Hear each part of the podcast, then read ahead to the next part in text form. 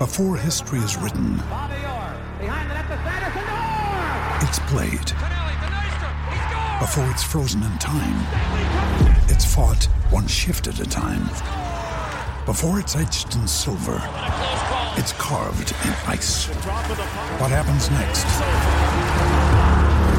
will last forever. The Stanley Cup Final on ABC and ESPN Plus begins Saturday. Another day is here, and you're ready for it. What to wear? Check. Breakfast, lunch, and dinner? Check. Planning for what's next and how to save for it? That's where Bank of America can help. For your financial to-dos, Bank of America has experts ready to help get you closer to your goals. Get started at one of our local financial centers or 24-7 in our mobile banking app. Find a location near you at bankofamerica.com slash talk to us. What would you like the power to do? Mobile banking requires downloading the app and is only available for select devices. Message and data rates may apply. Bank of America and a member FDIC. When you need mealtime inspiration, it's worth shopping Kroger, where you'll find over 30,000 mouthwatering choices that excite your inner foodie. And no matter what tasty choice you make, you'll enjoy our everyday low prices, plus extra ways to save, like digital coupons worth over $600 each week. You can also save up to $1 off per gallon at the pump with fuel points. More savings and more inspiring flavors make shopping Kroger worth it every time. Kroger, fresh for everyone. Fuel restrictions apply. Let me ask you this Do you like beer? Let me ask you this Do you like free? I've asked those questions in the wrong order for a reason, because my third question I've kept until now Do you like free beer? As a valued listener, we'd like to bestow upon you just that free beer.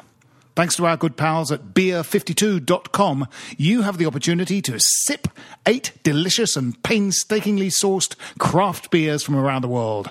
All you need to do is this go to www.beer52.com forward slash West Ham and cover just the postage of £4.95. And as if that wasn't enough, as a listener to the Stop Hammer Time podcast, you'll get two extra free beers. So, that's 10 free beers if you've been paying attention.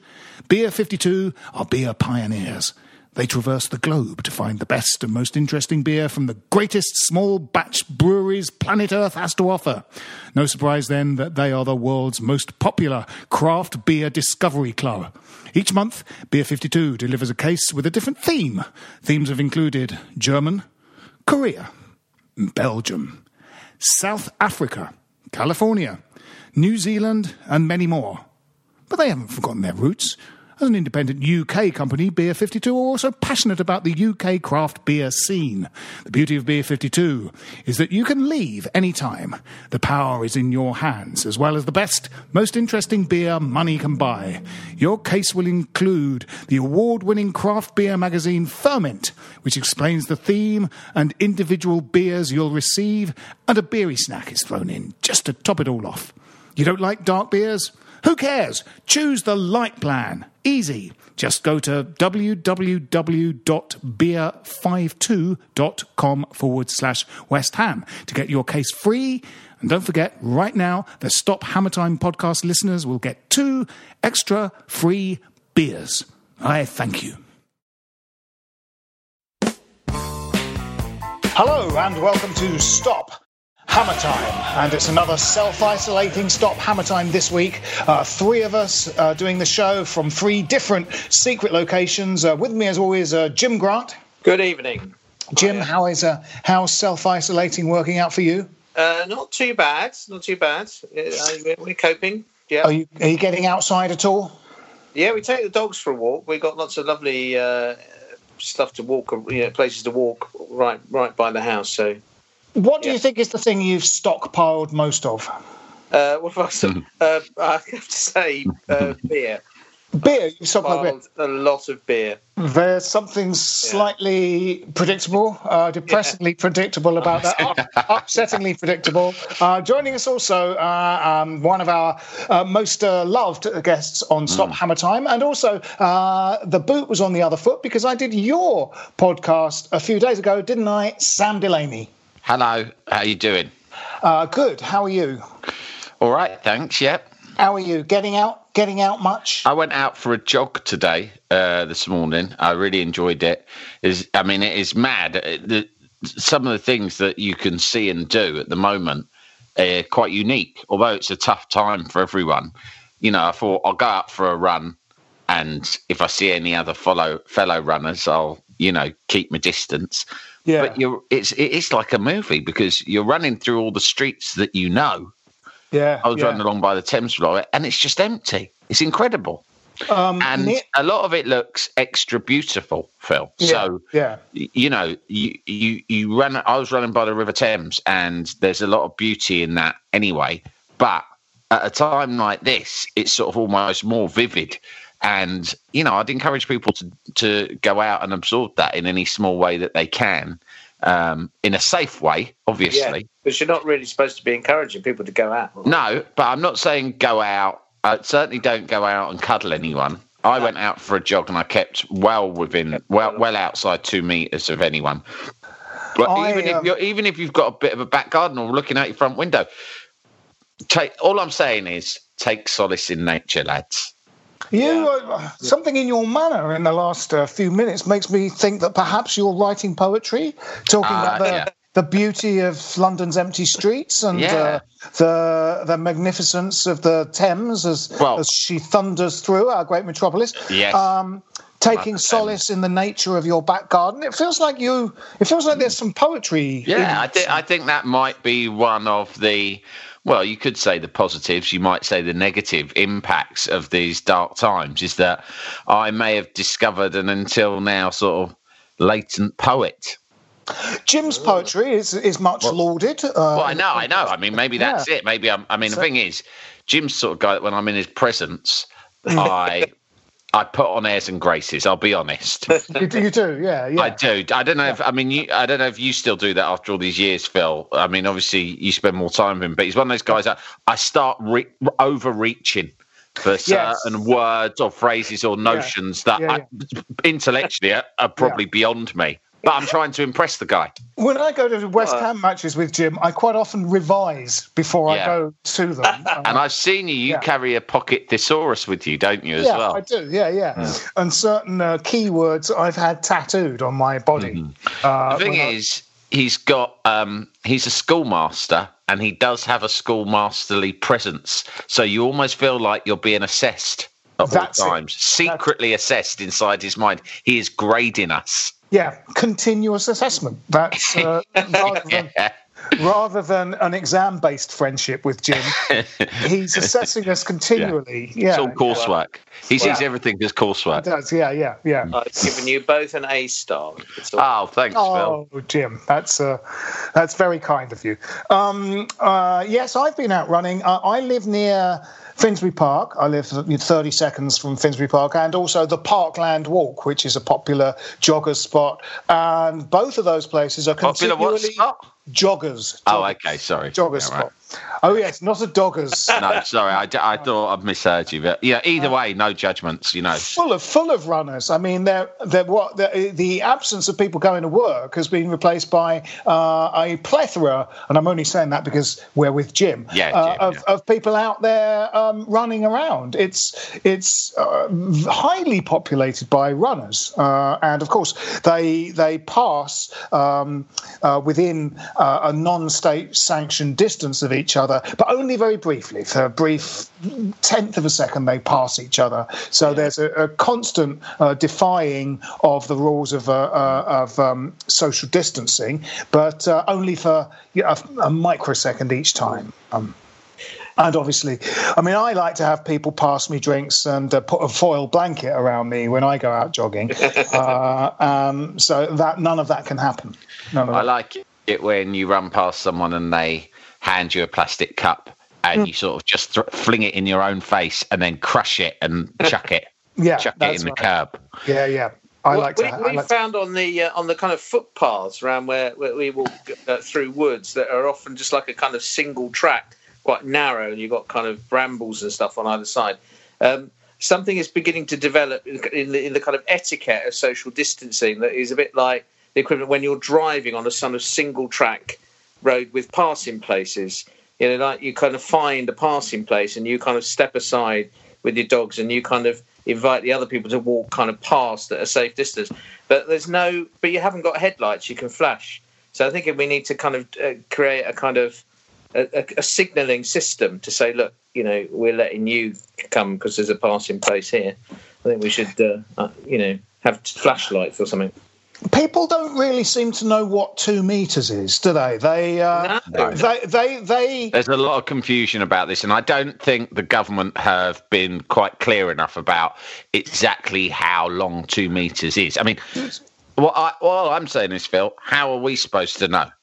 We're not Um, scientists. We're not no. doctors. We're not measuring people.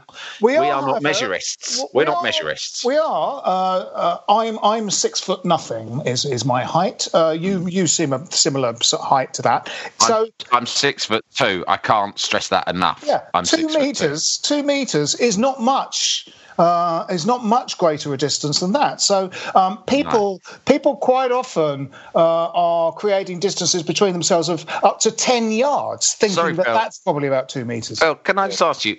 Are you a scientist? Did you qualify from a university in science? Do you have an MSc? He's got a maths A level. I've got a maths A level. Yeah. Well, um, Yeah. you, you, you, you've come on here. Uh, all right, it's your podcast, so I suppose you can get away with it, right? But you're talking, and this is what's infuriating me about this whole situation with the coronavirus. It's like all the stuff, the fake news you get spread every day on WhatsApp. People saying, "Oh, drink hot drinks." Apparently, that gets rid of it. Oh well. Obviously, no one told China or Italy that all you needed was a cup of Nescafe, and you're part of the problem because you're on here confidently telling people how far you think two meters is when you, just like me and Jim, have absolutely no way of possibly knowing what constitutes two meters. It could be the length of a football pitch. It could be the length of a small s- school um, ruler. I know, I know, two meters. Pretty, yeah. Jim, you are a man of the arts and a noted man of the arts. You are a literary man. You are not a man of science. Yeah. A lot of uh, religious people believe that uh, two meters simply doesn't exist. Uh, it's simply Uh, uh, well, if you read the Old Testament, if you read the Old Testament, there's several passages that imply just that. Uh, they believe in I it. am, I am disappointed that the party of Get Brexit Done is doing it in meters and not cubits. To be honest, Yeah, yeah, yeah. Uh, religious people believe in uh, intelligent measuring. Uh, Yeah, they they believe that uh, at some point some divine being uh, decided how long things were. Uh, on the first day, he did inches, and then on the second and low, it was good, so he did feet, and then he went metric after that, and then he did weights towards the weekend, like like grams and pounds, In, and then he, and bushels. He did bushels too. In, Now, in ancient times, in ancient times, you if you were found to be measuring something or even speculating as to the actual height or length of, of an object or person, they would hang you as Yes. a witch. yes yes uh, luckily we've moved on from those times Thank God, yeah. But still, yes not let's not. um, All I'm saying is, let's not go too far back the other way. no no right? And go so far the other way that we are enslaved by the idea of measurement. true true yeah true absolutely um let the people decide uh, Yes, how long two right. meters is. Uh, leave it up to the people to decide, not these Yeah. so-called experts. We're Yeah. free human beings. We should Yeah, be yeah. in control of what we believe two meters to be. Yeah, And everyone's going to have their own viewpoint, and that's fine. yeah. yeah, yeah. Get measuring done.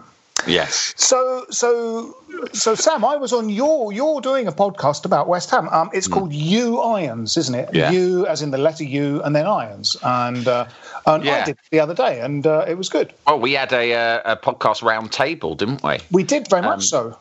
We worked with the guys. So it was you and um, ex WHU employee Yeah, yeah. from the West Ham Way podcast, and Sean from More Than Just a Podcast. So it was all all the big hitting podcasts plus my Um, one, which is new and not yet a big hitter. But the thing is, mine was launched with the the Athletic, which is the sports website, to be.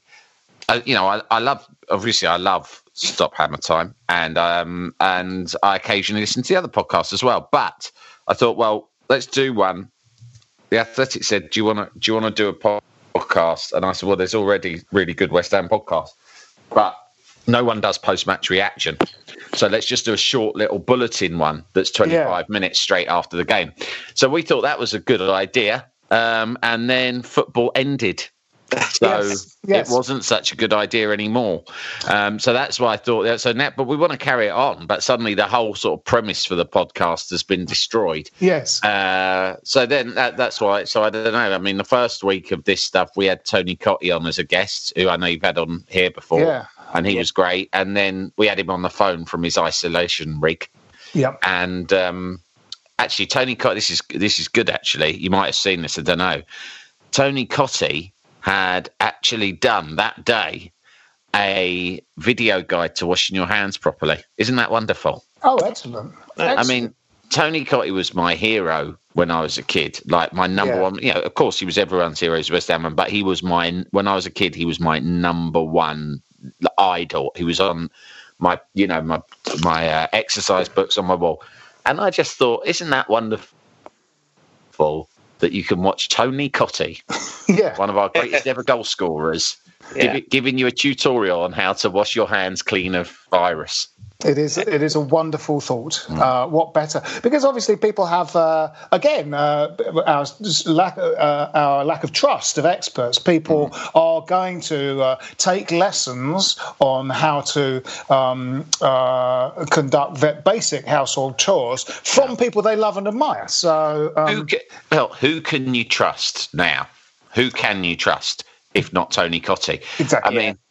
That's who that's who you turn to for guidance at times like this. yes, what mean- would to- what would Tony do? Exactly. What What, would would Tony Tony do? And I went on his Twitter, and there he was, showing me how to wash my hands. And I've I've washed them the to- using the Tony Cottee method Ah, yep. every day ever since.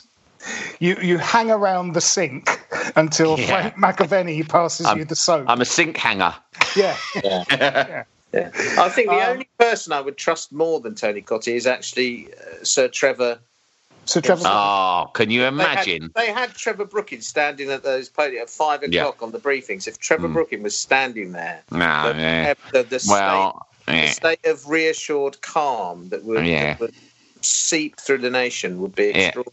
it'd be like like I say, like I say, um, yeah. Unfortunately, the numbers are going up, but we, like I say, trying to flatten the curve. Flatten the curve. I say flatten the curve. We're trying. Well, no, I mean we are trying to flatten the curve. Uh, well, I'm reaching here for a good impression. It's not bad, but I've not tried it before. It's not bad. That was pretty good. One, uh, one, one interesting sidebar to doing your uh, podcast the other week is that, as we know, ex-WHU employee is very keen on keeping his uh, identity secret from everyone else. But we did it by by Skype, Yeah. so uh, his name just came, his real name just came up. We on know his name. I feel. I feel scared to have that information now in my brain. Do you Yeah, feel? yeah. Yeah. Well, I've almost deliberately forgotten it. I've been I- trying I- my best, but I, know can't it was. eradicate yeah, it. Yeah, yeah, and now I know it. Yeah, yeah. I know. Uh, was very, it was very funny. it just it just came up on our screens so that we could all see it. Uh, it was very funny. Um, but. Uh, in lieu of a, a game of West Ham football to talk about, um, while we were doing uh, U Irons on uh, whichever day it was last week, Wednesday, I think, um, the club on their website and YouTube channel were showing, uh, for the sake of nostalgia, but also because of a lack of, of actual current football, they were showing the last game at the Boleyn, the uh, the um, triumphant three two defeat of Manchester United, and uh, I believe you watched that, Jim. I We did, should, yeah, we should yeah. talk about that. Yeah, talk- it was yeah. yeah. it was really enjoyable. I got into it. I almost kind of uh, there's something really rather enjoyable about watching a game where you go down and score a late winner, and you kind of instead of the usual, there is tension in a way, but you kind of know that it's like watching a film where you know there's going to be a happy ending. There's a lot of tension uh, in that game, isn't there? Oh. Um, yeah, yeah, yeah, it's uh, um, it, they score. Uh, oh, no, we score early, don't we? Sakho. Sakho, 10, 10 minutes or something. Uh, yeah, about that. Yeah, Um, and then they equalise in the second half. Is it yes, Martial. right? Yeah. Sort of like. We hang on to 1 0 for a long time. They Yeah. equalise Quite early in the uh, quite early. In early in the second half. Yeah. yeah. Then their then, winner on is, about minutes, I think. So how, they they they go two one up. Is that Martial again? There's Martial again, and it's a really bad. I hadn't realised, especially obviously it happened at you know we were used to being the um, the Bobby Moore, so it happened at the uh, at the at the Trevor Brooking end. Um, yeah, uh, it was a really bad goalkeeping error from Randolph. Interestingly, yeah, I'd uh, forgotten that Randolph failed. finished that season. Did did yeah. did uh, Adrian pick up an injury or something? Yeah, it must have done. Yeah, yeah, yeah. Because Randolph finishes yeah. the season. I mean, um, I, I, mean, I was so caught up in a way. I was so caught up in the kind of everything else around the game and the emotion of it and everything that I, I kind of had slightly hazy recollection of the actual match, apart from the kind of the two, the, the equaliser and the winning goal were very well, yeah. Very just but the rest of the game, just to, you know, I I I got quite hazy about, and I haven't. Yeah. Really remembered uh, what was striking was how completely we dominated the game. We yeah absolutely battered. We played them off the park in the first half, especially. Yeah, yeah. And we we spurned a lot of chances. I think we did. Yeah, we, we should have you been know, two or we, three. We, yeah, yeah. Um, it was still Van Gaal, wasn't it? Louis Van Gaal at that yes. time. Yeah. Um, who, yeah. yeah. Um, but then the um, the our equaliser is Antonio. Antonio. Our right back, Michail Antonio, in that's that right. game. Yeah. Uh, and that's late, isn't it? It's late. And we think, oh, well, two all. And then uh, Reid steps up with a winner on about the yeah, yeah. 85th, 86th minute, I think. Yeah. Right, yeah. Yeah. Amazing, amazing uh, yeah. shape of the game. You know, yeah. it could. It could was a, a slight keeping error from De Gea. He kind of should have saved it. He kind of gets a good hand to it and doesn't quite keep it out. Yeah, yeah. Um, yeah, it was great. It was brilliant. Do you remember that game, Sam? Yeah, I remember that game really well. I went with my brother Dom, you know. Um, yeah, yeah. And yeah, I mean, it was just, it had the lot, didn't it? I mean, even, you know, the disturbances outside the ground, mm-hmm. although, of course, you know, they were wrong and awful. At the same time, the atmosphere that they generated, it was like, it was like God had sort of the God of football had kind of rolled up every great moment and every great element of going to West Ham over yeah, the years yeah, and chucked it all down at once because the atmosphere outside the ground, the whole kind of the, the, the sense of anarchy and kind of mild menace, but at the same time, not really. No. Um, just sort of the, the madness, chaos, anarchy, and mild menace before uh, around the streets of Upton Park, combined with the, the sort of lunacy and excitement and thrills and spills and ebb and flow of the match itself against a club like Manchester United. Yeah. To me, the whole experience of that night on and off the pitch just encapsulated West Ham, right down to the at times slightly shabby uh, post match celebration. That yeah, yeah. too was quintessentially West Ham. Like I yeah, wouldn't want it any other way. No, I mean, no. you know, Tottenham, Tottenham's one. Uh, they had well, funny enough, my brother Theo is a Spurs fan. He made the. He was commissioned by. He, he he's a director, and he was commissioned to make the uh, farewell White Hart Lane film. Oh, really? Wow! And as a brother, I were, and they screened this on the final day to the whole stadium at at White Hart Lane, and it also went out on Sky Sports. And as a brother, I was very proud of him. Uh, and I suppose as an objective sort of uh, uh, observer, I thought, oh, a very well made film. But as a wildly partisan Spurs hating West Ham fan, I thought, they got fucking Kenneth Branagh to narrate the whole thing, right? Do you know what he sounded like? He sounded like me trying to impress Jim, right? Oh no! It, it was embarrassing. Like suddenly, oh, Branagh right, has announced himself as a bloody Spurs fan, right? Which right, for a start yeah. was just weird, as if like, oh, who should we go to? The, someone to really capture the spirit of White Hart Lane and someone who's synonymous with Tottenham and a passion for this great club. Well, it's got to be Branagh, hasn't it? And yeah. Branagh did this awful, lovey sort of ah. theatrical, uh, poet, you know, poetic sort of performance, and it was the whole thing was just bah, horrible and stupid. But sorry, Theo, it was great. You're a great director. But uh, West Ham's one, you do you wouldn't want all that, would you? I liked it that it was No. sort of like Marlon Harewood in a black cab.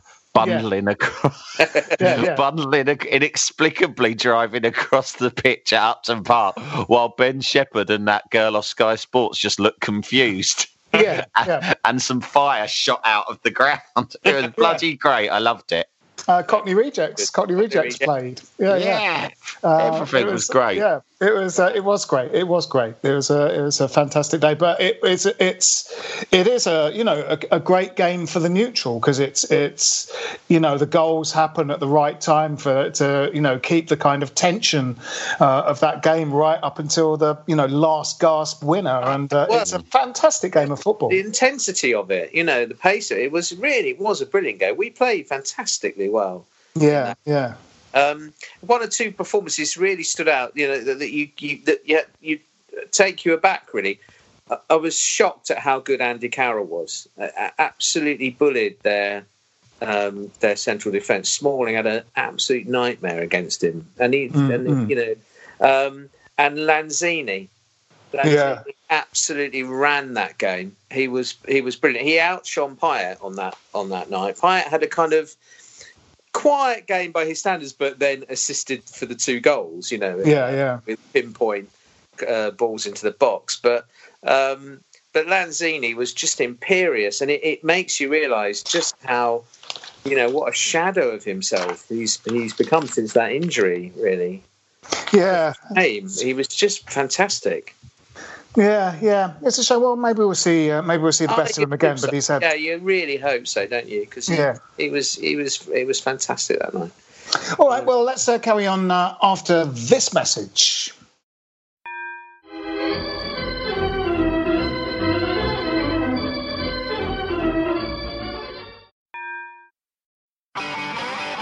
If you want an e-bike that doesn't look like it's made for the shopping precinct, something that's less Mr. Bean and more Steve McQueen, check out the range of bikes from London-based Cooler King. From dope 250 watt city bikes to Harley Bobber inspired 750 watt beasts that can tear your face off while leaving your smile intact. Cooler Kings are made in limited numbers, yet highly affordable. Check them out now on the web at cooler.bike or find them on Instagram with hashtag CoolerKingBike. Cooler.bike. E-bikes that are cool AF. Welcome back. Uh, yes, we, we were talking about that 2016 uh, last game at Upton Park. Um, yes. Um, now we are in a period of uh, uh, no football, and uh, on the on the uh, on the day of doing your podcast, Sam, we didn't get around to it. But I was thinking. Um, I was just starting to think of games that didn't happen to us because obviously we've now not played Wolves, not played uh, Spurs, and I don't know who we were supposed to not play this weekend, but we haven't played I them. call either. them I call them ghost matches. Yes, Yeah. yes, exactly, yes. Um, but I was thinking about matches that got kind of uh, um, called off at the last minute um, because one game that popped into my head, uh, Jim, was one that would have been around '95. It was a weeknight, and we used to go to the Central after games. So the game Yeah. got called off. I don't know if we were inside the ground when it was called off. I think we were. Que- Maybe queuing outside it was called off. So we went to the central, and uh, Cottee was in Was there. that was that a game against QPR? Yeah, QPR. QPR. I think yeah, it was a waterlogged Came pitch. into the pub. Yeah. Yeah, Yes, that was the one I was going to say. right, right. Yeah, waterlogged pitch. I just researched that before the game. It was it was pouring down with rain. It was Yeah. absolutely it was madness. Yeah, And um, hang on, I've, I've researched this somewhere. I think it was 90, February 1995.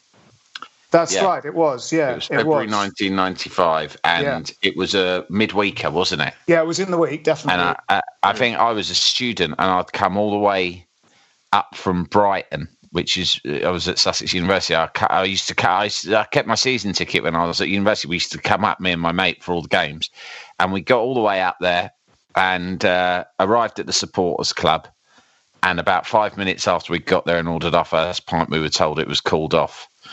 Right. Uh, but we didn't get on the sometimes the sense of anarchy, the sense of anarchy that sort of surrounds you when something completely unexpected like that happens, Yeah. is really exciting and fun. Because suddenly you had a whole evening in, on uh, on your hands in London that you weren't expecting, Yeah, yeah. and yeah. uh, we went and, and we went on a uh, wonderful uh, with everyone else who we were meeting up with. It game went on a wonderful drunken adventure. right. So very fond memories of that night. Did you go into town or just stay in the sports No, club? we were supposed to go back to. We usually, you know, after the game, got the last train back to Brighton. Right. But we were in a supporters club, and one of my brothers is a QPR fan, and Yeah. he was coming along to watch it with us. We'd got him a ticket, and at at the last minute, my bird brother had just mentioned the Tottenham fan. He thought, oh well, in for a penny, in for a pound. If the others are all going, I'll I'll come too. And so we all met up in the supporters club. And when the game was cancelled, we thought, well, we might as well stay here. It's pouring down rain. We'll keep drinking here until they mm. throw us out. And when we got out, it was myself, one of my brothers is a West Ham fan, one's a QPR fan, one's a Spurs fan, and a bunch of other West Ham fans we were with. And my brother's QPR fan is when he's drunk, he's a very we we call him Lord Shovington when he's drunk because he becomes Right. extremely shovey and Right. obnoxious. He's one of those drunks. Yes. And so what he decided to do is we stumbled out at closing from um, from the supporters club, you know, down what's it called, Castle Road, isn't it? Yeah, yeah. In East Ham, Just yeah. just by the entrance to the Bobby Moore. Yeah, As we yeah. came out, he decided he was sufficiently drunk to think it would be a good idea to start singing QPR songs. Right. Yes. And for one moment, I thought, oh no, this is awkward because now my brother is going to get set upon by some West Ham fans, and I will find myself torn between a sense of fraternal love and protection and, you know, West Ham. yeah. But then, whilst this was flashing through my mind, I heard my other brother, Dom, who is a West Ham fan, calling to me and the rest of our friends, come on, let's beat him up. And so we did beat him up. We we beat him badly uh, and drunkenly. Outside, we beat our own brother up outside the supporters club. I mean, I was only very 19 at the time, and it seemed like tremendous fun. And I'd half forgotten this until you mentioned you mentioned the other night this Yeah. game, and so I I've got a brothers group on WhatsApp between the four of us that I've been communicating. We've all been chatting a, a lot, you know, during this lockdown period. And so you said about games, and I I remembered, but I couldn't remember any of the details. So I I texted, I said, Was there a game in the 90s that we all went to Upton Park and got rained off?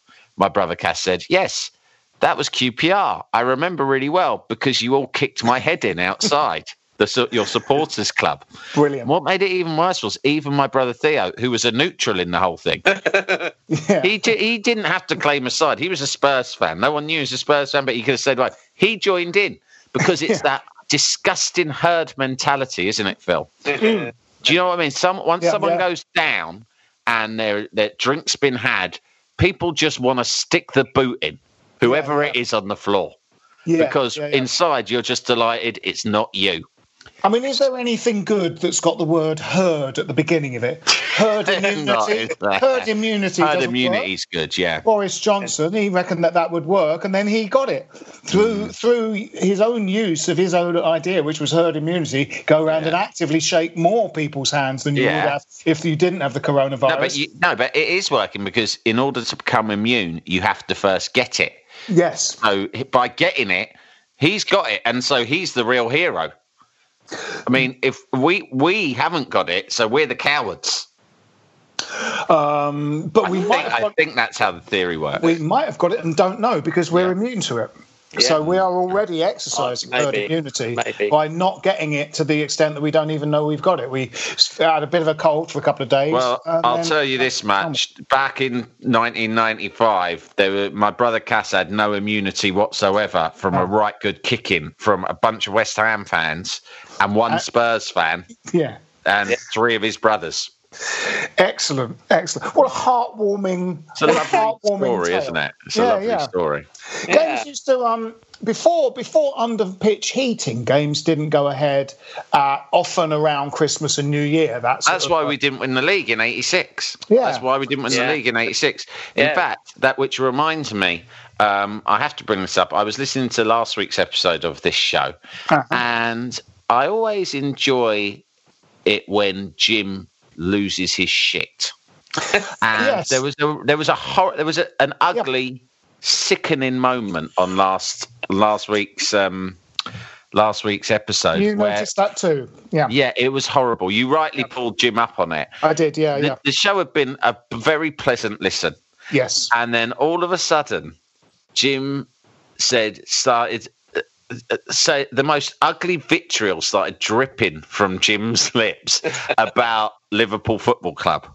Something snapped, didn't it? It, it, like a- it- it was it like was a light- astonishing. It's like it a was light aston- switch was turned on, and I yeah. could tell that you were actually scared. I mean, I was Yeah. glad that I, I could tell that you were grateful not to be in the same room as him. I was. I became very afraid, and uh, uh, in fact, they conducted the rest of the podcast uh, with the laptop and myself different sides of the door. at a safe Uh, distance. yeah, I mean, it was it was reminiscent of Jim's outburst all those years ago about the um, what's original uh, Jimmy Kebe, the original Jim Yeah. Grant outburst. Yeah. yeah, yeah. It was reminiscent. It had a touch of that about it, Yeah. and it was mad. But it was because, and I, I was sort of, you know, I was shouting at my own iPhone. Right. like you know, people sometimes shout at the radio. It's a podcast. I was shouting at my iPhone. I said, "But Jim, it was because we didn't have under soil heating. It wasn't their fault." And that, Yeah. I think that's true, Jim. Well, I mean, it wasn't their fault they won the league. and and, and uh, uh, endless replays in the FA Cup. We had that cup tie against Ipswich that just Yeah. went on and on and on and on. Exactly. Remember the That, that's three sort minutes with the orange ball. those are all legitimate excuses, Yeah. right? And they're all. But Liverpool had nothing to do with any of that, Jim. Yeah, but, but, uh, Try telling, try telling Jim that. I've tried so many times. Title, but they still denied us getting into Europe. that was it. You blamed the Heysel st- Yeah, yeah, yeah. I've never. I've, I, yeah. Because well, I'm that was the go- really. Uh, that was it. That was the really bad thing about Heysel, wasn't it? it was uh, it was uh, it was haunting, harrowing. It was um, it was like Enoch That's Powell's why everyone was, was so cross. That's why. Yeah. That's why everyone was so angry about what happened. Yeah, why I was angry. yeah. Yes. Uh, and then the other other called off games were the uh, the um, uh, floodlight failure against Crystal Palace. Yeah. Oh, And wasn't that so- game was- wasn't there a dodgy betting syndicate from Malaysia I think, involved I think in that that? was, yeah. Yeah, it, it was at that time because I think it had happened at a couple of other games as well. Uh, the Did floodlight equalised and then the lights were? Was it two all? It was two all. Yeah, yeah. Uh, and the floodlights just went an out. equaliser and the lights went out. Yeah, yeah. And Yeah. that was that was it. Everyone they, Yeah. they were going. We have to go home now. Uh, And that was it. Extraordinary. Um, and it was it was at the height of that kind of Malaysian betting syndicate scandal that there was another game where uh, Paul Kitson Yeah, inexplicably kicked Yeah. the ball out from the kickoff of the game. I Yeah. think that's my memory of it. And my memory of these things is often inaccurate. He No, basically right. he just kicks it into the crowd from kickoff. Yeah. Uh, and um, I think we at the time went because I think maybe the floodlight thing had happened before that, or at least um, game rigging from Malaysian betting syndicates was in the news, and we were going, "That was a bit suspicious when he did Yeah. that. It's a bit Yeah. odd, wasn't it?" Yeah. And um, yeah, so it's all very odd at that time. I've got this phantom game in my head. We've talked about this, Jim. That uh, I think maybe didn't happen, and there's a sort of conflation of several things that did happen. That there was a kind of torrential downpour of rain, and we're playing a lower league team in a cup match. Rio's playing in it, and that game is called off, and we have to go home. The referee blows his whistle and, and says this game can't carry on. But I've looked for that game, and it seems not to have yeah. existed. I can remember. I think it was a game against Newcastle, another night game that was called off, eh, like in you know monsoon conditions. Right. But that was before it had started. Before but I it remember started, getting into, yeah. I remember getting into the ground though, and um, Yeah. you know, there were puddles everywhere, and um, I remember Maybe- the referee coming out and kind of throwing a ball around and sort of work, you know, will the ball roll and and Yeah. you could see obviously it was going to get called off. And I remember that night particularly. Yeah, yeah. Oh, I, I that think was the night I was in the Nathan's queue, and they ran out of pies. right. I got I got one of the last pies in the shop. She And then came you- out. and then you out, went- went down the went down the queue, going, "How many pies do you want, love? How many pies? You want pies, love? Who wants a pie? We've only got oh no!" And then then they kind of drew a line, and a lot of disgruntled people had to kind of leave because they Nathan's had literally run out of pies. And then Sam, you're like this. Jim went back and firebombed Nathan's. Yeah. Yeah. Fucking Nathan's, they had it coming. Yeah, yeah, absolutely. I've, they, uh, made, they made me hungry. I've never forgiven them. They ran out of Disgusting. pies and they made me hungry. scum. Well, what, I, what annoyed me, what annoyed me, uh, uh, is that there were people still having their double doubles in front of us, Oh, instead of in a in a My in a sort God. of spirit of of togetherness and, and Yeah. sharing, thinking, well, no, I'll just go cut down to one so that more people in the queue can have a pie. They Yeah. were, yeah, no, I'm having double double love, and two pies, two mash, please, love. Yeah. Fuck. And um, I've got a good one that I've just looked through because I found a list of them online, Oh, yeah. which actually on a programs site, rare programs, because if you keep Oh, your yeah. program from a called off game, it's extra valuable. yeah. Uh, I went to this. It was Charlton away on New Year's Day 2003. I Oh. went with my mate Nev and Darren, and we drove there. I think I drove everyone there, and it was a fuck of a but it was a long journey, you know, all the way down to Charlton. From we we were all in West London, and it was a really long journey in the rain. And we got there New Year's Day, which was a bit of a miserable day anyway, isn't it? Try you're trying to salvage something from the day by at least going to watch football. And we got all the way there, parked, got in the car, and it was announced it was rained off. And it, on this website that I'm looking at, it's got the reasons next to the thing, reason for cancellation. And it doesn't even say waterlogged pitch, it just says heavy rain, which is a rubbish reason to. cl- I mean, if, Yeah. if, if, if it says waterlogged pitch, like literally it rained so much that there was puddles on the pitch, the ball wouldn't have moved. I'm just about okay. But it's just like, oh, it's raining. Oh, what But what sort you- of rain? Oh, it's heavy rain. Oh, we better not go out. Can't The do it. players might get hurt. Uh, Yeah. called a game off not that long ago. It might have been against Wolves, uh, where, where the the um, uh, was Upton Park, but uh, the, the pitch was was playable, was fine, but there was some icy bits around. Uh, yeah, yeah. It was. Um, slip over. It was there was a sort of Christmas in January. It's funny, isn't it? Because in ten years' time, we'll probably have conversations where we go, "Do you remember when there was that sort of flu type thing, and everyone had to stay in for three months?" And we go, "Oh yeah," and um, and in fact, this it was January. It's 2010 is the year, so it's you know, so it's 10 years ago. Um, there was this Christmas in January where, like, you know, people were just sending each other Facebook clips, and the TV was full of people falling over and like sort of sliding an absurdly long distance down a steep hill, and uh, everyone was just falling over all the time because there was this this hardened ice that. Uh, just never melted, or it would melt a bit and then freeze again. In Or my car, Yeah. yeah. In my car, uh, there's a hill near me called Shepherd's Hill, and uh, I was driving back from uh, Jim, our friends in uh, Ironbridge in Shropshire. So that was Yeah. probably like just after New Year or something. Turned into Shepherd's Hill, and there's a parade of cars going down, you know, like uh, at social distancing distances from each other, like sort of five or six yards. And then in front of me, one just very slowly lost control and uh, just banged into the one in front of it. And then those two slid down slowly together and hit one in front of them. And people were just getting out and abandoning their cars at the side of the road and sort of walking home through this treacherous ice. And um, it was quite extraordinary. And I don't think anything had happened really like like that for years before or since then. And they cancelled that game not because of anything that happened to the pitch or anything. They were just going, it's too dangerous for people to go outside and walk around because they might fall over. Yeah, and we don't want to get sued. Yeah, yeah, it was sort of extraordinary. Health and It's like- safety gone mad, innit? oh, yeah, health and safety gone mad. Um, yes.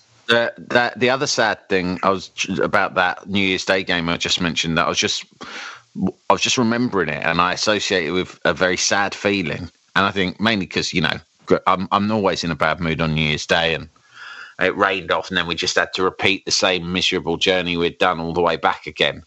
But also uh, I think that was either the day or the day after Joe Strummer died Phil. Ah, 2002. Three. Yeah, yeah. Oh, three, three. Right, right. Yeah. Yes. Oh, very sad. God, I didn't realise long that. ago. Was Yeah. yeah, yeah. Absolutely. Yeah. Yeah, because I Yeah, remember we were listening in the car to you know some to cla- to the Clash in, in sort of tribute of him, and so it was an there was an extra an, you know a West Ham game cancelled and Strummer dies all in Yeah. one day. Yeah. it's a that's a bad start to the That year, is isn't it? bad scene. It man. Yeah, yeah, yeah. That is bad. That is bad. Um, moving on, let us uh, do a little bit of what we did last week with Jim Munro because that sort of went very well as talking points. Uh, uh, we had a couple of little questions to sort of fire at each other to start start uh, a few debating points, and um, we'll sort of do that for the remaining few minutes of this podcast. Jim, what are yours? Right. So my my two for you, for, for you chaps. Um, firstly, uh, uh, w- was there a player that you liked, but everyone else uh, uh, thought was crap? Like all your mate, all your mates thought he's, he's shit, or ge- was generally deemed not very good, but you had a kind of you not just like them in a quirky way, in the way I had sort of kind of man love for Kevin Keen, but a, a kind of you know you thought he was good. Your opinion of him was he was a good player, but everyone else just doesn't understand his uh, his, his, his skills and his what he what he brings to the party. It's, it's funny because so, social media sometimes kind of uh, uh, because conversations are kept alive that would have normally sort of died closer to the to the time the player was around. I suppose for me. Um, a, a classic example would be Samassi Abou, who history has recorded as he was a bit of a sort of a joke somehow, you know, because of the chant with his name and all that stuff. But um, there's a YouTube clip of us absolutely battering someone like Barnsley. Um, I think we beat them by like six or something. And he's amazing in it. And he's doing a lot of very modern sort of back heels and, you know, um, ways of redirecting the ball that everyone does now, but didn't really do so much in about 1996 or whenever this game was. And he's really good. He's really good. And I remember uh, because he was sort of kept out of the team a little bit by Hartson and Kitson. If they were both fit, Abou didn't really get a game. But um, he sort of history's sort of treated him a little bit roughly, as if there was this affection for him uh, that was really to do with the fact that we found a funny way of chanting his name. Um, and that's really all he was to the club. He was sort of quite Yeah. good, you know. Yeah, good shout. He was good. He was a good. He was a great um, substitute, in fact, because Yeah. Kitson and Hartson obviously famously were a great partnership, but we did need backup. And I remember Yeah. in that era, he was a he was a sort of a maverick figure because he was Yeah. unpredictable in his style of play because of those flicks and and whatnot that he did, which, like you say, was much more unusual in those days. Yeah, and he was he was the sort of player that you don't get anymore. In fact, which is a, a sort of now now you cannot be in the Premier League unless you are effectively a complete player capable of doing every single type of football. Yeah. Yeah. You know, Um, um, whereas he was just someone who could come on and be unpredictable up front, and he Yeah. scored a few important goals for us. He He did, scored yeah. I, I remember. I have visions, re- recollections of a kind of end of the season in, in which you know it was that period with Redknapp where we started to be, finish quite regularly in the top half or be safe, um, and so we could we could kind of relax. And, and there, were- there were a lot of very entertaining games towards the end of the season around about that time. Yeah. And I remember there was one where he obviously must have got he played quite a few of those games because maybe someone was injured and scored quite a few goals. And I think that's where the chant thing really took off. And he scored some great goals. you know, Yeah. really, really kind of. Uh, but he did. He hit the, he missed the penalty in that cup quarter final replay against Arsenal. Against Arsenal, yeah. that that's his kind of you know that, Yeah. that sticks out unfortunately Mm, for him. Yeah. Yeah. No, no, good one. Do you have one, Sam? Well, I was just going to flip it round on you lazily and say, who is a And what was your one? Who, who's a player that you thought was good? Oh yeah. So who do you who who does everyone love, but you secretly thought I reckon he's bang overrated and shit? Um, oh, oh, I'm just no. Have I? Oh, hang on a minute though. Hang on, hang on. Before we get on to that, when Yeah. you Yeah. said, "Do you have one?" Yeah, yeah. Have you I have an answered? answer to your Yeah. question? Player, yeah. Uh, well, d- the reason I struggle with this is I'm unsure as to which players were regarded as shit because I kind of get it when you say Abou, but I always quite liked Abou. And you mentioned briefly Kevin Keen there, who I always really thought was a great player, but I'm aware that some people used to not like him. I'm not sure if he was regarded as as not good or not, but I always thought. I, think, that is the question. I think that is the you know that Yeah. there are some that that are quite roundly not liked by a lot, Yeah. of, but It not was- everyone. You know, they, yeah, I mean, I suppose I suppose you could say, you know, probably the worst player I've seen play for West Ham regularly, as opposed to just like some player who came on loan and played one game, was Lee Chapman, Yeah. Uh, yes, yeah, yeah. and, and I think there's no, yeah, there, there, there- he had no redeeming features. Ian Dowie, on the other hand. Was had for me loads of redeeming features, but again, I'm not sure if he was. Un- I think he was quite liked, wasn't he? Um, I, well, I always yeah. was kind of, in a kind of everybody realised he was trying hard. trying his best. That was the difference between him and Chapman, yeah.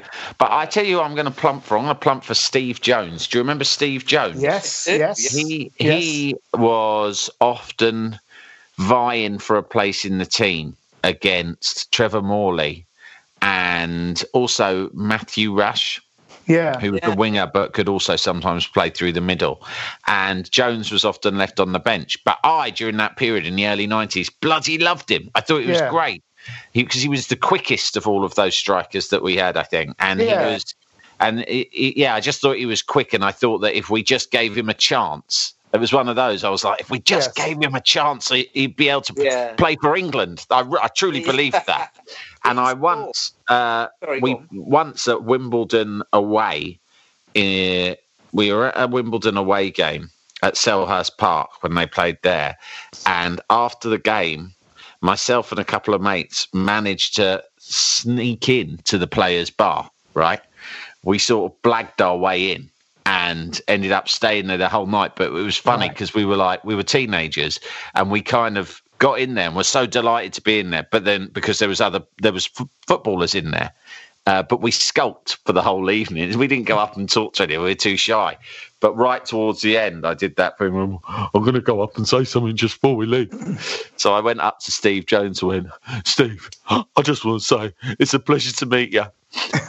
and I reckon you should definitely be in that team ahead of Morley. and he sort of went, oh, all right, mate. And looked Oh, a thanks, bit like, can be like, go away. Um, so yeah, I loved him that much that I approached him Wow. like a, you know, like a, a, a love struck teenager. Actually, I tell you, tell you what. Um, our good friend uh, Matt Liston, very good friend of this Hmm. podcast, uh, he has a real hatred of two things: uh, poetry and um, and uh, Scott Minto. Oh, And Yes. I, I, Scott Minto didn't play, didn't seem to play for us for all that long. Maybe a season. Left back, wasn't he? Or maybe he was right back. left But, back, left back. uh, I thought he was all right. You know, it didn't set the world on fire, but I'm, I've never quite understood Matt's absolute ire it, could, it could be. I don't know if you ever watched Scott Min- Minto on TV. He became a Mm, television presenter on Sky. Oh, you don't have Sky, do you? But he, No. he he's on Sky, right. Oh, is and he's got what I believe is known in the entertainment industry as a shit-eating smile. Right. He, right. he, he's like a man who's been to TV presenter finishing school. right. Right. um, and it there's there's something that kind of makes the skin crawl slightly when you're watching him. He- He's too eager to be slick and to be liked, and I, it it made a lot of people go off him. And I don't know. We'd have to ask Matt. Maybe Matt's Yeah. maybe Matt's prejudice is entirely based on his football uh, performance. West Ham. He was a bang average player for us, but he was not shit. I tell you Yeah, his words. When you're talking about shit left backs we've had, um, Mitchell Thomas was has got to be there or Uh, thereabouts. Gary Charles. Gary Charles was right back. I was. Yeah, he and was funnily like enough, they were both signed from Benfica. I think they both ended up at Benfica during the Graham Souness era, when Graham Oh, Souness briefly yeah, yeah. managed them and took quite a few Portuguese players out there. And I think we got both of them back from Oh, Benfica. God.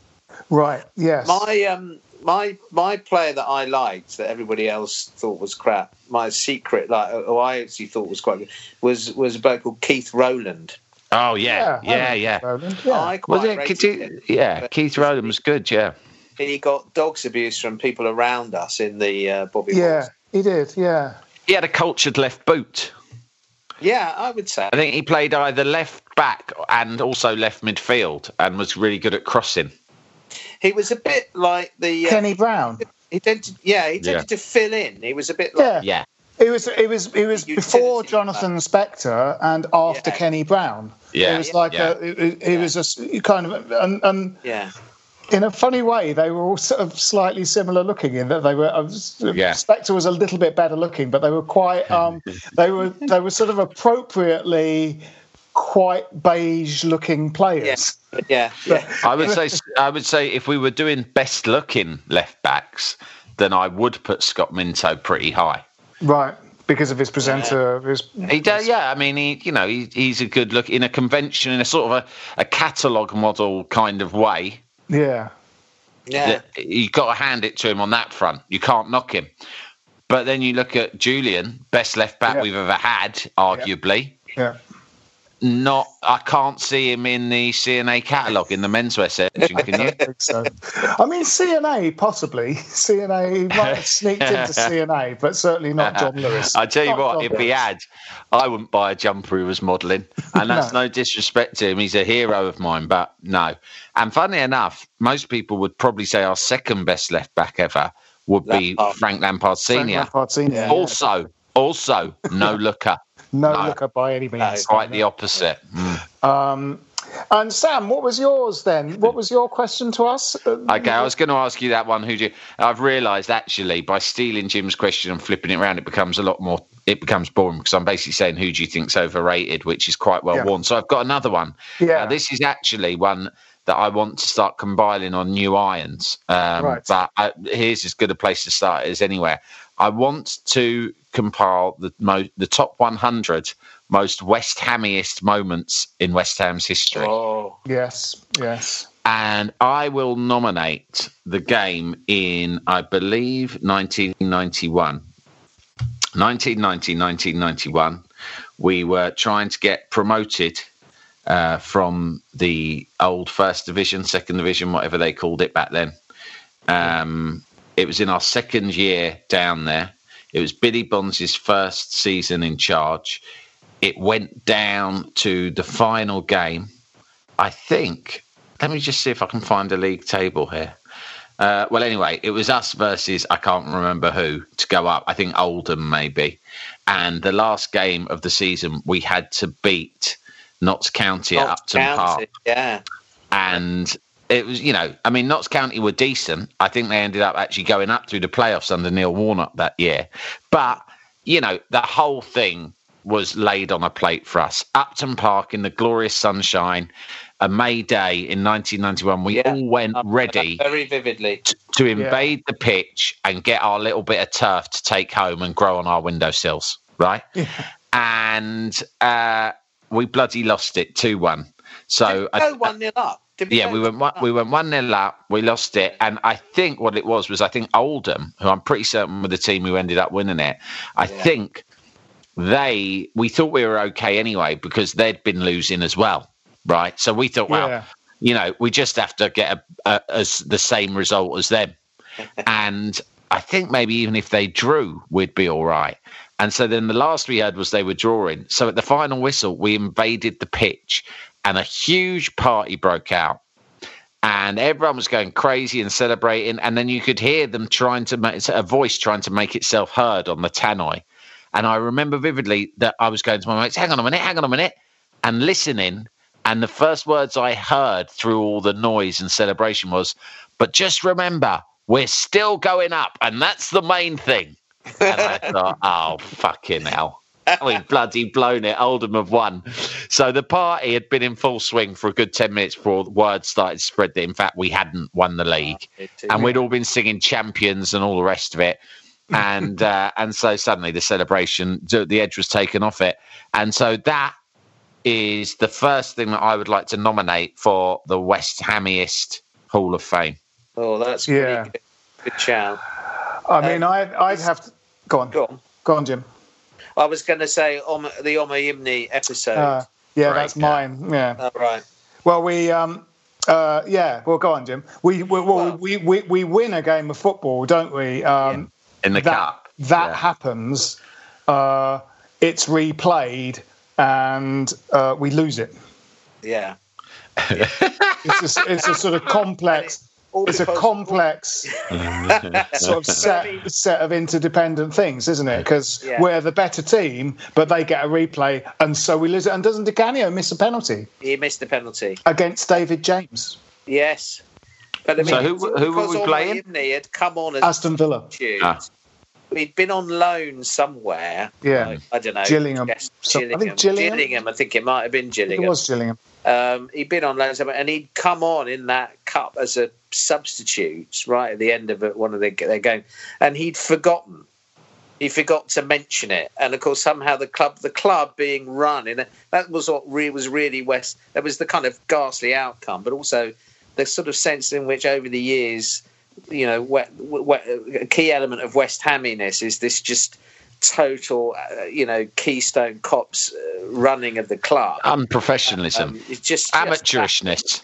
back of yeah you know and and so nobody had bloody checked you know whether or not it just needed a phone call or something didn't it just the idea that you're running a professional football club and you don't know that one of your players is cup tied Yeah, That yeah, is very west hammy it seems. yeah. And Harry, I've heard Harry talk about it since because Harry loves all these stories of how of what a shit show it was at West Ham.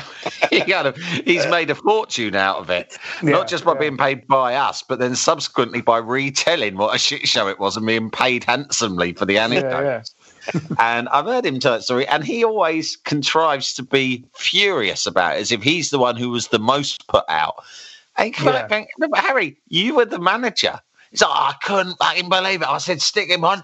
And then only later, someone say he was cup tied. And I'm thinking, but the buck has to stop with you for that. It Yeah, has yeah. to. But he, he's still now, he's like, you hear him talk about it and he's just livid. He, he's got a clever way of flipping it around that before you've got a chance to uh, question his role in it, he's going livid and pointing the finger at someone else, which sort of Yeah. distracts you. yeah, yeah, yeah.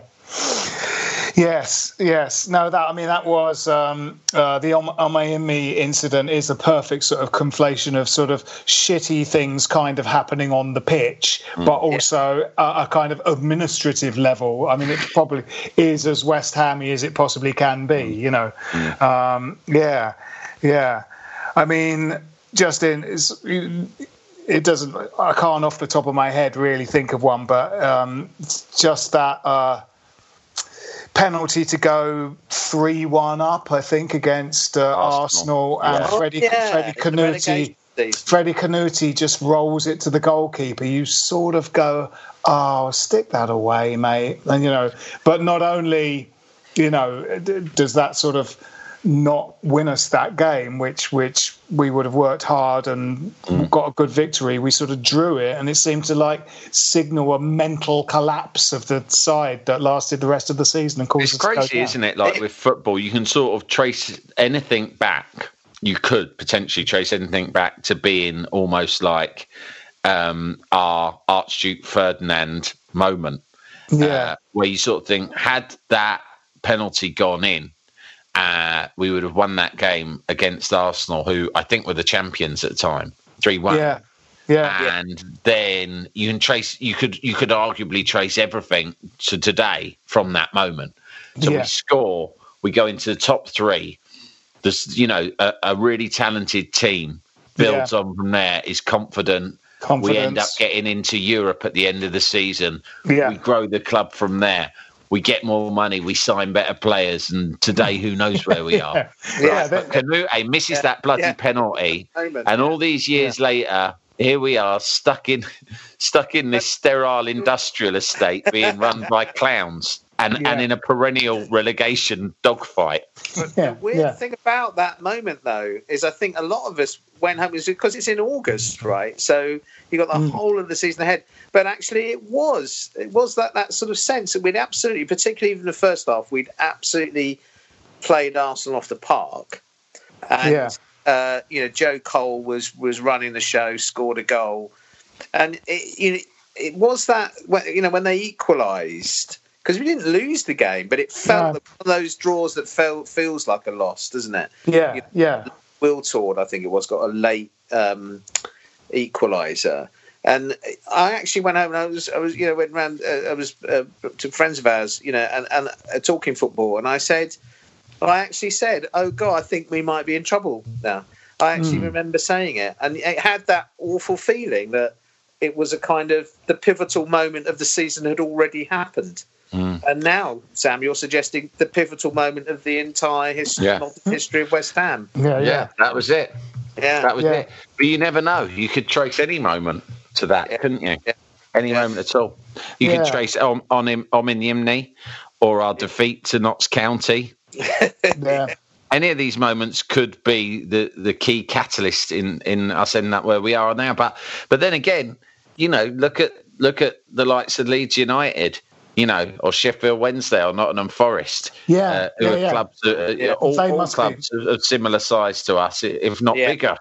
They must be looking at those moments all the time, mustn't they? Yeah, and you sort of think, well, we, what have we got to complain about? We're still in the top flight, I suppose. So Yeah, yeah, absolutely. Yeah. Maybe that's a point at which we should uh, wrap this up, even though we haven't Yeah. necessarily got through all of our questions. We've hit probably about the hour mark, so maybe we should uh, um, go back and scavenge for food and feed our families uh, Yeah. at this particular Yeah. point. Um, yeah, so uh, uh, no predictions for the uh, next. well, there's our usual. When do we predict the system? The the season will start again. Uh, I can't remember if it, that move to the end of April was had happened the- the last time we did one of these, but uh, uh, I can't remember what we said. I think I said June. Ah, fuck it, we did it, didn't we? Uh, so let's wrap this up, shall we? Any fun? any final thoughts? Well, my, my very, very final thought was that actually going back to that last game at the Boleyn, in fact, those last two games that the Boleyn put together, they were quite West Hammy, really, weren't they? Kind of a Yeah. bit of glory at the end. Yeah. The previous uh, Well, the- Saturday, a 4 0 yeah. demolition by Swansea. Yeah, I, I felt that. West Uh, Ham in God, a nutshell, really. was it four? Bloody hell! 4 0, yeah. God, yeah, it was a real just capitulation, wasn't it? Yeah, We, yeah. because because in a way, for me, um, because you know my history of supporting West Ham had more Saturday afternoon three o'clock memories in it than evening games. Hmm. That game felt to me, I felt more nostalgia when we went to the Black Lion and then walked to the game from there, you know, on Yeah. that day than I did with the Yeah. evening game against Manchester Manchester United. Hmm. Hmm. Um, so to just cave and lose that game so routinely to Swansea was really, really Yeah, terrible. And it was really poor, yeah. and it was great that the uh, um, you know the iron was pulled out of the fire with that last game. You know, it was, Yeah. extraordinary. it was, it was an extraordinary night. Yeah, Yeah. The yeah, juxtaposition of those two games is very West Hammy. yeah, Yeah, yeah, that's true. you're right. Exactly. Very true. And that sums it up. Juxtaposition. Good choice of words from Jim Grant. Uh, classic. What what a way to end. Classic Jim. Classic Jim. Uh, my name has been Phil Whelans. This is Stop Hammer Time, and uh, with me this week have been Jim Grant Cheerio. and Sam Delaney. Ta-da. Come on, you irons. This is a playback media production. Get all the associated links for this podcast at westhampodcast.com. Sports Social Podcast Network. Hey guys, it is Ryan. I'm not sure if you know this about me, but I'm a bit of a fun fanatic when I can. I like to work, but I like fun too. It's a thing. And now the truth is out there. I can tell you about my favorite place to have fun Chumba Casino. They have hundreds of social casino style games to choose from, with new games released each week. You can play for free anytime, anywhere. And each day brings a new chance to collect daily bonuses. So join me in the fun. Sign up now at chumbacasino.com. No purchase necessary. Group. Void were prohibited by law. See terms and conditions. 18 plus.